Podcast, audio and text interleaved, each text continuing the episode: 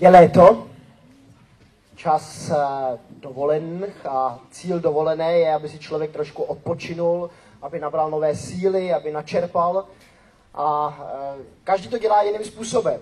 Někdo zůstává doma, někdo jede někam na chatu, na chalupu, eh, někdo vyrazí po výletech tady České republiky, někdo jede někam za hranice, poznává, poznává různé věci tam. Někdo potřebuje ten hotel all inclusive a, někdo, někdo radši je takový větší dobrodruh a cestuje z jednoho místa tam, takový nomád, možná prázdninový. A my, my jsme jako rodina, tak jsme byli na takové eh, dovolené už na, na jedné části ve Francii. A bylo to, bylo to moc pěkné, úplně na jihu tak eh, se rozkládá takový největší vinařský kraj na světě. Jmenuje se uh, Lodoc Roussillon a my jsme tam byli v takovém městečku poblíž města Narbon a všude tam tak jsou um, vinice. Vy se kouknete doleva, doprava, všude, kde projíždíte, tak jsou, tak jsou opravdu vinice a eh, to láká člověka, aby si nějaké to víno taky vyzkoušel. My máme teď sérii, kterou jsme nazvali Vůně léta. A já když si vzpomenu, jako, eh, jak to víno, které jsme tam v té Francii degustovali, jak krásně vonělo, eh, tak pro mě ta vůně léta je spojená eh, trošku s pitím, degustováním toho francouzského vína. A když, když slyšíte víno a, a vzpomenete si na nějaký biblický příběh, co vás jako první napadne? Ti, kteří znáte trošku Bibli, jaký, jaký biblický příběh vás napadne, když slyšíte, že se tam má odehrávat něco s vínem? Proměna vodu na víno. První zázrak. První, co vás napadne a o tom bude dnešní, dnešní kázání. Eh, já ten text přečtu, nachází se v Janovo evangelium v druhé kapitole, hned od prvního verše. Třetího dne byla svatba v Káně Galilejské a byla tam Ježíšova matka. Na svatbu byl pozván také Ježíš a jeho učedníci. Když došlo víno, řekla Ježíšovi jeho matka, nemají víno. A Ježíš řekl, co mi chceš, ženo? Ještě nepřišla má hodina. Jeho matka řekla služebníkům, cokoliv vám řekne, učiňte. Bylo tam šest kamenných nádob na vodu určených k židovskému očišťování. Každá na dvě nebo tři míry. Ježíš jim řekl, naplňte ty nádoby vodou. A naplně je až po okraj. Pak jim řekl, teď naberte a neste správce hostiny. I donesli. Jakmile správce hostiny ochutnal vodu učiněnou vínem, nevěděl, odkud je, ale služebníci, kteří tu vodu nabrali, to věděli zavolili ženicha a řekli mu, každý člověk podává nejprve dobré víno. A když se hosté dostatečně napijí, tehdy to, které je horší. Ty jsi zachoval dobré víno až do této chvíle. Toto Ježíš učinil v káni galilejském jako počátek svých znamení a zjevil svou slávu a jeho učedníci v něho uvěřili. Asi to nebyla žádná nuda, taková židovská svatba. Ona eh, trvala totiž většinou po sedm dní. Evangelický farář, um, Sváťa Karásek, tak v, jedno, v jedné ze svých písní tak zpívá Svatby té veselý je ruch a rej, nocí zní přes celou Galilej. Ježíš na tu svatbu byl pozván se svými učedníky a já věřím, že se tam nenudil. Od hosta se ale většinou neočekává, že by nějakým způsobem se měl starat o jídlo a o pití. Jenomže ejhle, stal se malé, došlo tam to víno. A tak si představ, představte, že na svatbě, která má trvat sedm dnů, tak, uh, tak někdy v polovině tak to víno, víno dojde tak eh, to by byl trapas. Jak pro ženicha, tak pro správce to, té svatby, který to měl na starost. Ale byla tam Marie, Ježíšova, Ježíšova mamka. A Karásek uh, tak zpívá zase, že ta Marie volá na syna, zůstali jsme bez, bez vína. A to by byl svatby konec zlej. Jakoby Maria říkala, dělej s tím něco, synku. Když se čteme v Bibli, tak se musíme ptát, jak ty příběhy, jak promlouvají k nám do dnešní doby, do našich životů. A ono se dá říct, že v tomto příběhu tak máme takové dva hrdiny. Jedním je pán Ježíš, tím, že proměnil to, tu vodu, vodu, jak jsme četli ve víno. A druhým hrdinou, tak se dá říct, ehm, je, je kdo? Je to ta Marie. Asi to nebude ten ženich, který, který neobjednal dostatek vína, asi to nebude ten správce té, ehm, té svatby, který nějakým způsobem to neměl pod kontrolou, ale je to Marie, která víceméně eh, taky se o to nemusela starat. Taky nějakým způsobem jí do toho nic nebylo, že to víno došlo. Jenomže ona Marie tak má otevřené oči a vidí tu potřebu těch svadebčanů. Vidí, že potřebují potřebujou víno, aby ta radost uh, té svatby tak zůstala v nějakém, v nějakém proudu. A já si myslím, že tohle se můžeme od Marie naučit. Mít otevřené oči. Vidět potřebu lidí okolo nás.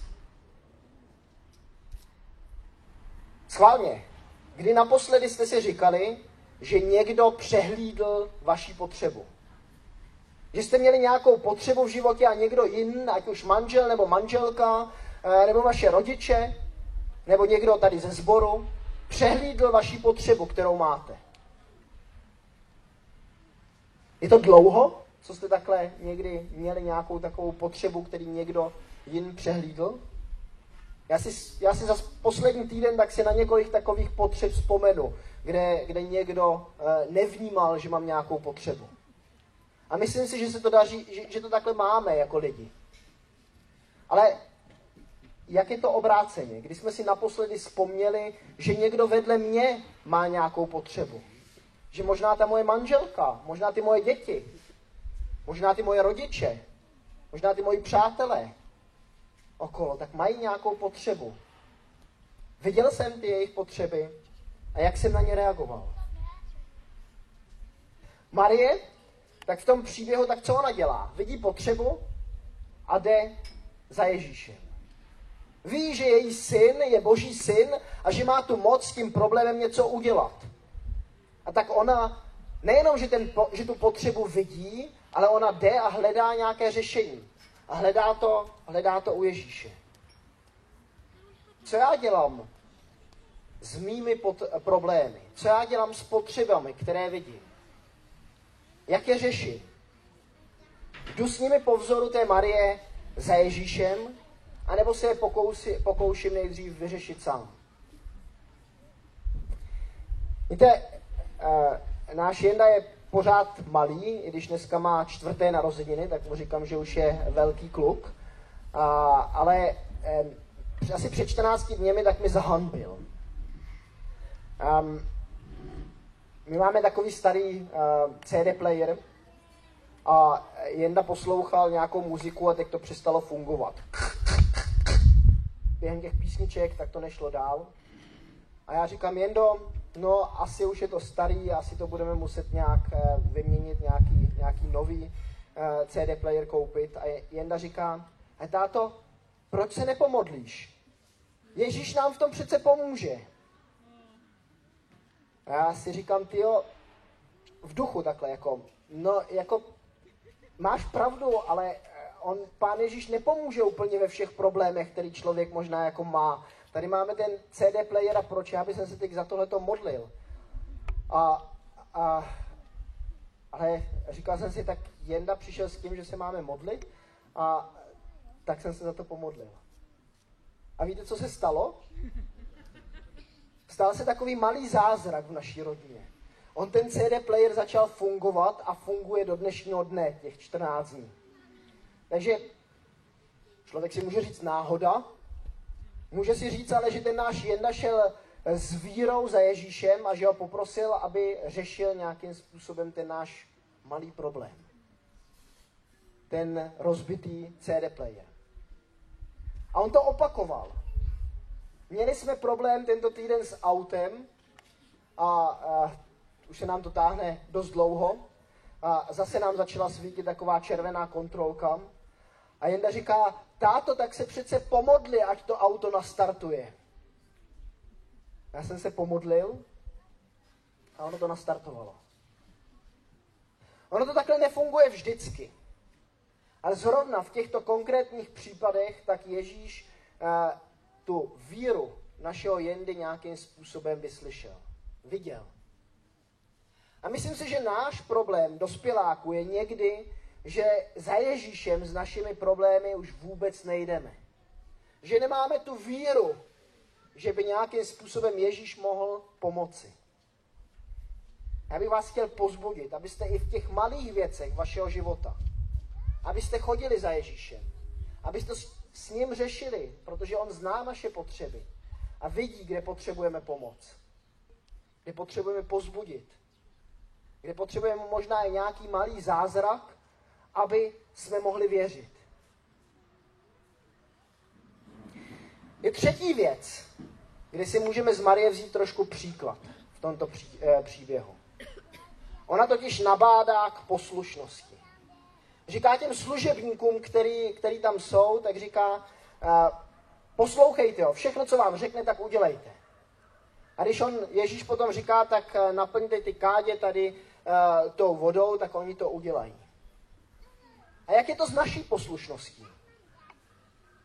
Jsou lidé, kteří nechodí se svými problémy za Ježíšem, který neposlouchají Pána Boha, protože mu ani nevěří, protože nevěří v, jej, v jeho existenci.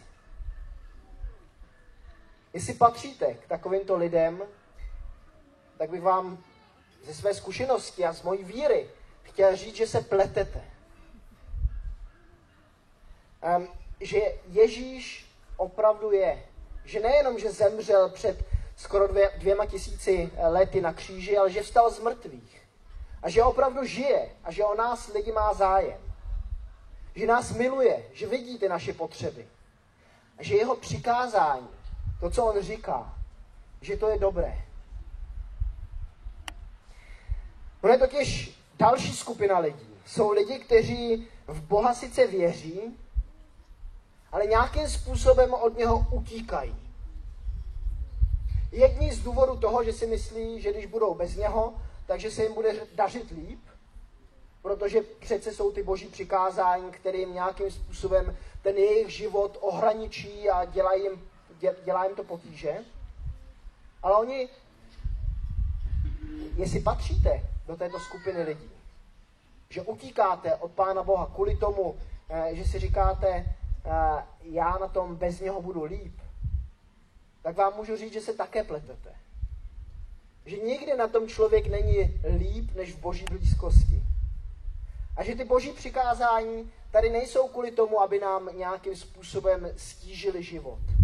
Aby nám nějakým způsobem, eh, aby jsme měli menší radost z toho našeho života. Ale naopak, aby když, když se řídíme těmi božími přikázáními, aby jsme měli ten život v plnosti. Aby jsme, aby jsme prožívali radost. Protože některé problémy, které na lidi tak přicházejí někdy vlastní vinou, tak my mít nemusíme, protože se řídíme těmi božími přikázáními. Možná, že člověk ale od, utíká od Pána Boha někdy kvůli tomu, že si říká, já jsem v tom z, svém životě uh, udělal takovou hrubku, takovou botu, takový hřích, že mě to Bůh už nemůže odpustit. A, a člověk utíká od Pána Boha, protože si říká, no tak, tak co ty se mnou? S eh, člověkem, který je takhle špinavý a takhle hříšný. A myslím, že člověk, který takto utíká od Pána Boha, tak také něco nepochopil. Také se v něčem plete. Také má nějakou špatnou představu o Pánu Bohu. Také nevěří možná v srdci eh, opravdu, že ho Bůh miluje a že mu každý hřích chce odpustit. Že chce, aby, aby, začal, aby začal nový život, i když, i když ten včerejší spackal. A že nám dává každý den novou šanci k tomu, aby jsme žili tím plným životem. ke kterému nás vede. Jak je to teda s tou poslušností? Jsou lidé, kteří Pána Boha něho věří, kteří, mu, kte, kteří ho poslouchají, ale nějakým způsobem tak si myslí, eh, že si za tu svoji poslušnost zaslouží nějaký vděk, nějaké uznání. Buď to od lidí, anebo, nebo od Pána Boha. Že Pán Bůh nějakým způsobem poplácá po ramenu a říká, ty jsi, ty jsi borec, eh, že jsi, tak, že jsi tak dobrý křesťan. Já si myslím, že i tito lidé se pletou. Že nějakým způsobem nepochopili něco zásadního. Že jim jde možná víc o ně samotné, než o Pána Boha. Že možná podceňují svůj vlastní hřích a zároveň možná i tu boží milost. Protože s tou poslušností je to tak, že máme být poslušní, poslušní, protože víme, že je tady někdo, kdo nás miluje, je tady někdo, kdo nás přijal takový, jak jsme, že Pán Bůh to s námi opravdu myslí dobře a když, se budeme, když budeme poslušní, tak, uh, tak to nemění nic na tom, jestli on nás přijímá nebo nepřijímá. Ale má to dopad na náš, na náš život.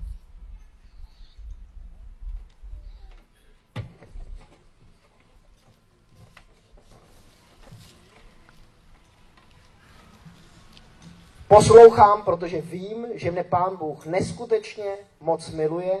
Vím, že jeho přikázání jsou skvělá, že jsou dobrá a vím, že on o mě pečuje. Na Marii tak se dá dívat jako na hrdinku, jak jsme si teď tak trochu ukázali. Z jedné strany vidí potřebu těch svadebčanů, z druhé strany jde s tou potřebou za Ježíšem a nabádá k poslušnosti. Sama je, je poslušná. Ale na Marii se dá dívat taky trošku z jiného úhledu, pohledu, z jiného úhlu. Možná, že ta Marie je taky tak trochu prototypem nás lidí, kteří, eh, když jim teče do holinek, když jim teče do bod, tak běží za, um, za Pánem Bohem a nějakým způsobem prosí, aby ho z toho šlamaslu vytáhl.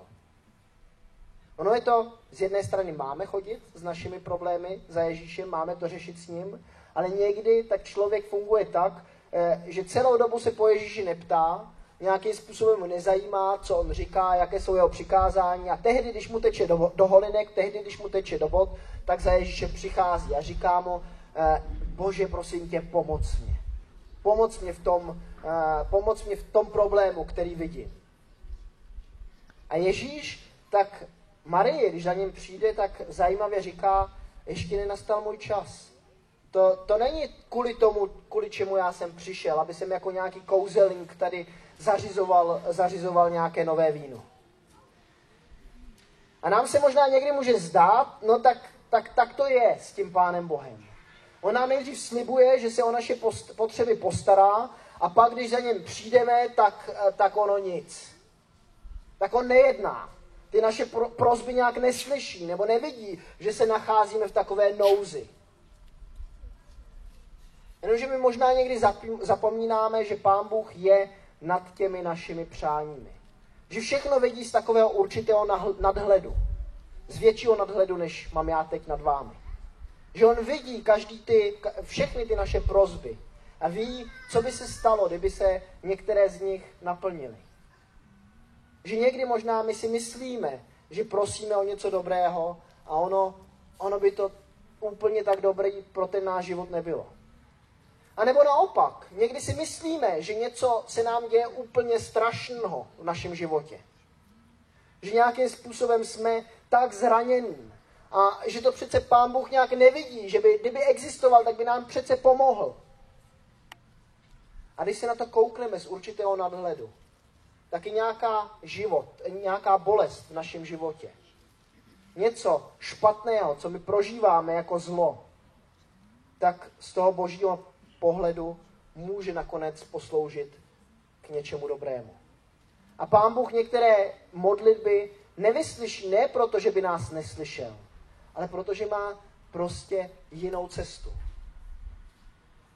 Jak nás z těch problémů vyvést. Nebo jak si ty problémy použít k našemu dobru.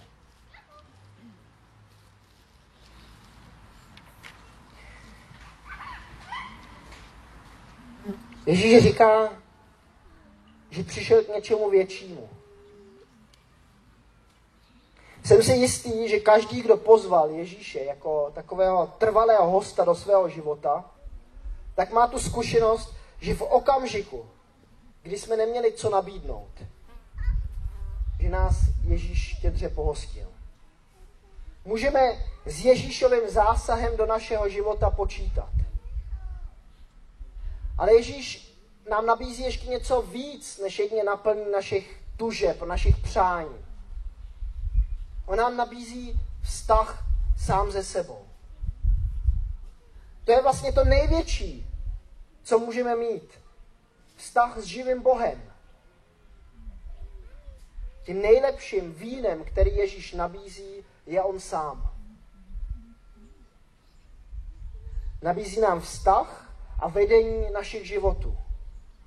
Nabízí to každému, ať je mladý, zdravý, starý, zdravý, nemocný, ať už do sboru chodíme dlouho, nebo jsme tady dneska poprvé. Každému z nás tak Ježíš nabíží, nabízí vztah. A záleží na nás, jestli v tom našem životě my to srdce, naše srdce pro Ježíše otevřeme. Jestli ho do něho chceme vpustit. A nebo jestli pořád dál budeme před Pánem Bohem utíkat. Ať už z toho důvodu, že nechceme přijmout, že je, nebo že nechceme přijmout, že to s ním je dobré, nebo si myslíme, že my jsme tak špatní a on nám nemůže odpustit. Víte, bez pozvání Ježíše na svatbu v Káně Galilejské by se ani tam ta voda ve víno neproměnila. A jestli my chceme zažívat v našich životech zázraky, tak musíme Ježíše pozvat do našich životů. A já, já si přeju pro každého, který už, který už s Ježíšem chodí a který ho zná, abyste v tom zůstávali. Abyste svítili lidem okolo vás, aby na nás bylo vidět, abyste, že, že s Ježíšem žijete. A každému, kdo tady sedí a možná ještě Ježíše nepozval do svého srdce. Je to jednoduché. Otevřete vaše srdce a řekněte Ježíši, prosím tě, vstup do mého života. Já věřím, že tě potřebuju. Že nakonec bez tebe, bez tebe to nedám.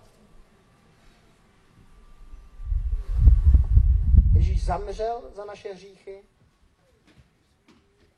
zemřel za naše provinění a každý, kdo zve do svého života, tak má, tak má odpuštění.